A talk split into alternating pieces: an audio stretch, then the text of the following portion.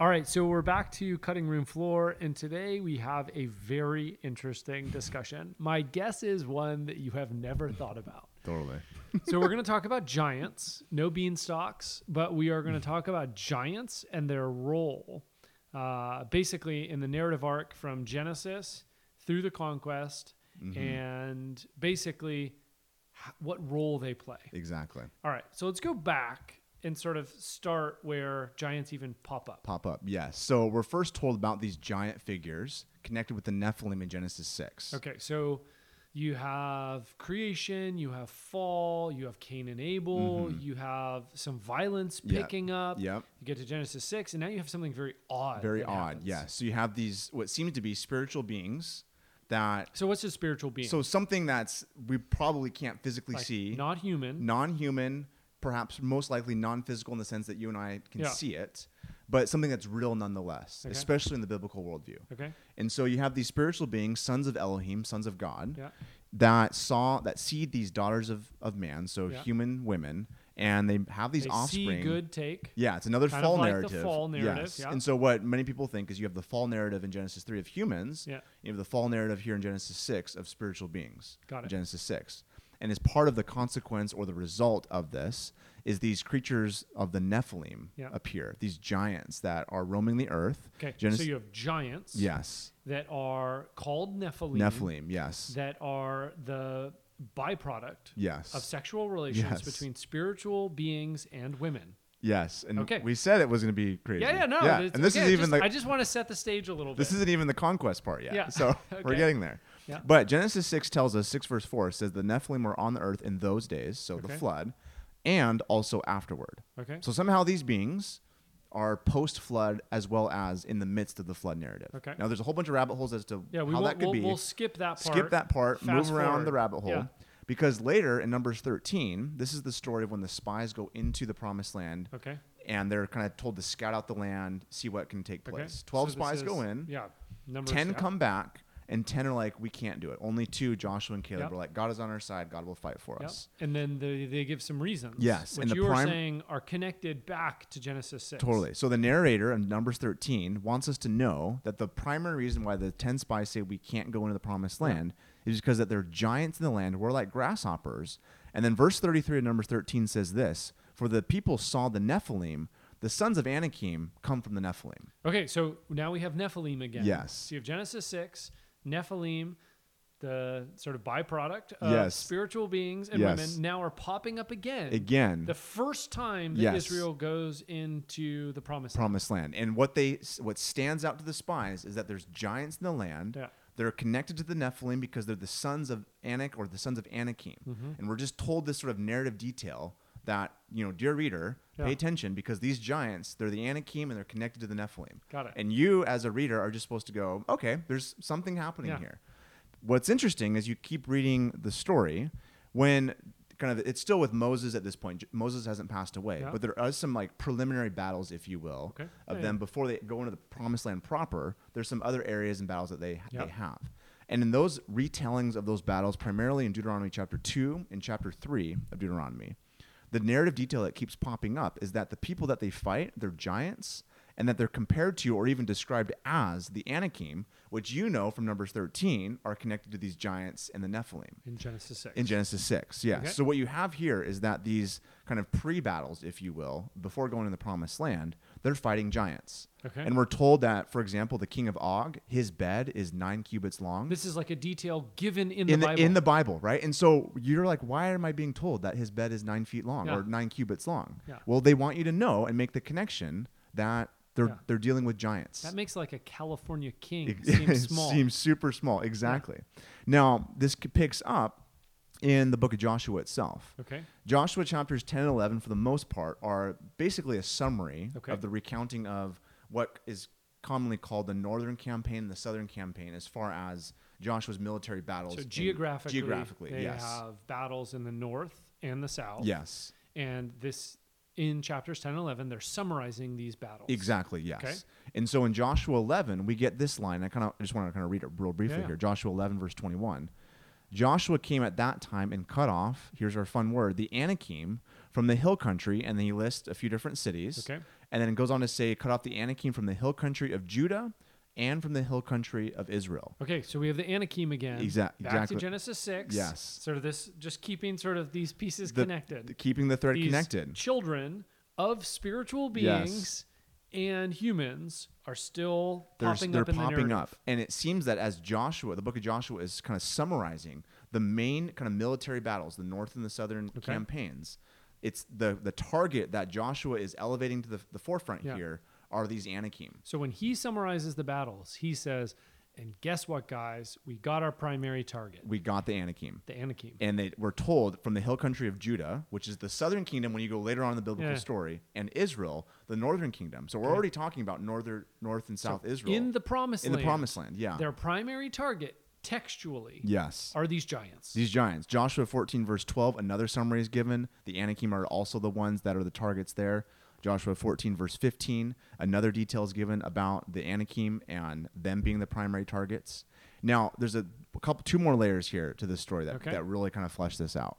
In the biblical narrative, one of the primary l- most of us are probably familiar with the conquest with the ites, you know, the Canaanites, the Amorites, Yeah. so on and so forth kind of kind of as a side note, and it's going to relate to in a second with the Anakim, is that the Amorites and the Canaanites are generally kind of the two primary sort of stock, you know, people groups, if you will, that kind of summarize the whole of all these other ites. Okay. So sometimes in the biblical passage, you'll get a list of seven or eight different ites Yeah. together, or you might get something like in Genesis 15, where God tells Abraham the sins of the Amorites have not yet been completed. Yeah. And that word Amorites there is like one for the whole. It's meaning the whole Yeah. sort of thing.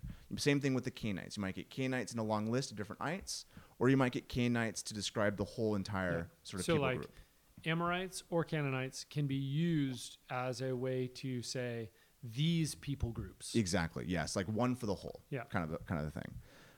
What's interesting is that in particular with the Amorites, when the prophet Amos in particular looks back on the conquest, Okay. the prophet Amos chapter 2 verse 9 talks about the Amorites being whose height was like the height of cedars. Okay. So the prophet Amos, We're back to We're back to giants. giants again. Talks about how the Amorites in the Promised Land. He makes the connection that these folks are giants. Yeah. And so we kind of put all the pieces together. When the, kind of this, the second layer to this too is that when the Septuagint, the Greek translation of the Old Testament, translates a lot of the Rephaim and Anakim language in the Greek version. The Septuagint writers, this is the Greek translation of the Old Testament about Yeah. 100 years before the time of Jesus, translates these passages in Deuteronomy in particular, they use the word gigos, the Greek word gigos, which is the Greek word for giant, in place of these people groups, the Rephaim and the Anakim and all these different ems, if you will. Okay. And so, what, what does this mean? What do you Yeah. kind of put all the pieces So you've together? sort of Uh, traced this arc yes. of there are these offspring of spiritual beings and humans Yes. that are sort of dotting the narrative and they have seemed to have a particular I don't know focus Yes. in the conquest narrative of like we got to deal with these beings With these giant beings. And then, just as a kind of a free, you know, kind of side crumb, if Yeah. you will, Goliath is a giant. And he's connected with some of these same sort of regions and languages. So that's a whole other side note. But it seems like the main sort of target, if you will, are these giants. So not only is the prophet Amos looking back later on and having this Okay. view, that's like hundreds of years later, the Greek translators of the Old Testament, right or before the time of Jesus, Yeah. look back and So have when a they're similar looking view. back and trying to figure out how do we take these Hebrew scriptures into Greek and have it make sense. Yes. They're looking at them as giants. as giants. Yeah. So there's all these different pieces of evidence, both within the Old Testament itself, Yeah. the prophet Amos later on, and then the Greek translators of the Old Testament, you know, much later on. so like historians. historians, exactly. And then you kind of piece this all together with the primary targets of the northern and southern campaigns. It seems like the main sort of target again are these giants connected with spiritual evil and spiritual rebellion. Yeah. Which maybe to translate it into kind of and our you say spiritual even rebellion because there's like a fall narrative with these spiritual Yes. beings doing basically what humans did a few chapters later Yes. and now they're populating and sort of following exactly. uh, or maybe a better way of saying it they are popping up in the scriptures intentionally by these writers and they Yes. want us to see something because he wants to see something. And it seems like that what Joshua is after as he's leading Israel in the promised land is basically eliminating what it's weird, it sounds bizarre, but these spiritual creatures, these spiritual beings that are somehow not necessarily human but connected, but really these giant creatures. And it's very similar, kind of to put it in maybe New Testament terms, what Paul says in Ephesians 6 that our battle is not against flesh and blood, but against spiritual forces and, and powers in high places. Hmm. And that one way to perhaps look at the conquest, again, this doesn't solve all our problems. This Yeah. There still are wars there's still our wars involving humans. humans exactly so i'm not Yeah. saying that it's all just like kind of angelic warfare stuff but it does seem one way to look at this is that the writers of joshua and the writers of the scriptures are wanting us to make this connection that one of the primary targets of the conquest was not just humans in general Yeah. that were ites even those ites are often connected to these giants but that these spiritual kind of rebels or these spiritual beings that have their roots back to genesis chapter 6 people can do what they want with that. It's a very interesting sort of take to Yeah. kind of look through the lens of the conquest. So maybe we can say like there's a lot going on in the conquest. Yeah. But one of the themes that the authors of the scriptures want us to pay attention to is maybe a a battle that we don't pay attention to Yeah. that God cares about. For sure. And he wants to address this these I don't know what even to call them. Uh, they're sort of like they're giants, but they're sort of connected to a spiritual Yes, rebellion that he's exactly. wanting to address. Yes, for sure. And it's it's part of what I think God is doing in the whole biblical narrative is that God is is is- is at a, in a war, if I could put it like that, against spiritual evil, against things that harm and destroy and take away from the flourishing that God wants to give His humans Yeah. on on planet Earth to give what Yeah. God intended back in Genesis one and two. And you're saying the giants were sort of doing this. They were inhibiting the the potential and the desire for Israel to live in the land Yeah. that's connected. Because what God wants is for Israel to live in essentially a new Eden, Yeah. in this promised land with grapes flow with grapes and milk and honey, all this Yeah. garden imagery popping up But again, there's these spiritual beings, spiritual human hybrids Yes. that are there and preventing it. preventing it. Yes, and that seems to be just kind of to kind of land the plane here, Yeah.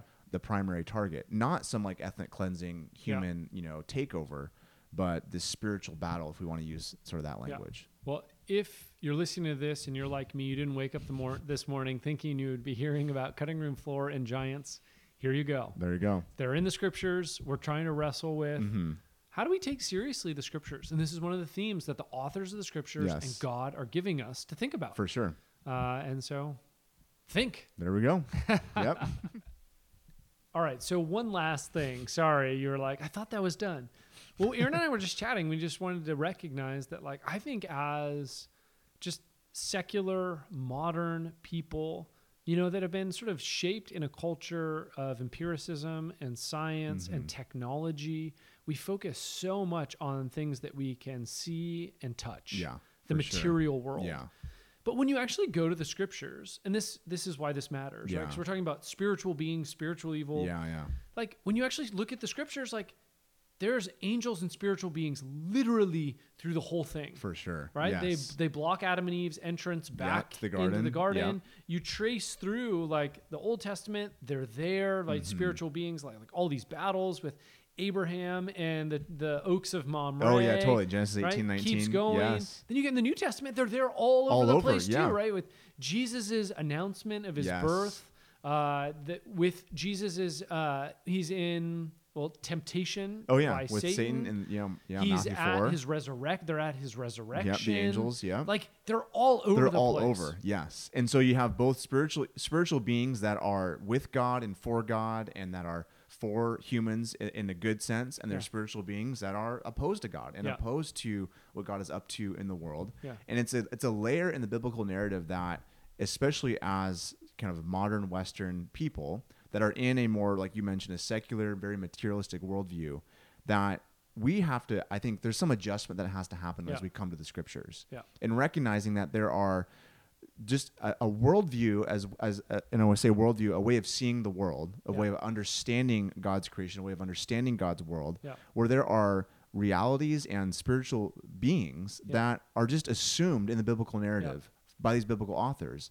That it's uh, the adjustment is on our part to adjust to what the Bible is Yeah. actually saying about this reality, And the not to reason- just yeah. like, oh, this is weird, I don't like it. Yeah. Well, and I think that's why we wanted to add this addendum because sometimes you read these things and you're like, that's different. yeah, The thing that I find striking though is if you were in the ancient Near East and you were talking about this at that time, my guess is they wouldn't have been like, "That's a weird story." for they would sure. have been like, "Oh, there's spiritual beings." Totally. Yes. Oh, okay. We have categories for that. But Yes. for us, it's like, wait, I thought the world was this way. Exactly. One of the ways I think about this sometimes is we have this interesting thing, this interesting sort of uh bifurcation that happens to us rationally where we sort of can imagine an invisible God. But we Mm-hmm. Yeah. cannot imagine invisible beings Totally. that serve the Yes, invisible God. And we have exactly. this interesting intellectual bifurcation when it's like, we imagine that an invisible God can be with us wherever we go. Yeah. Yeah.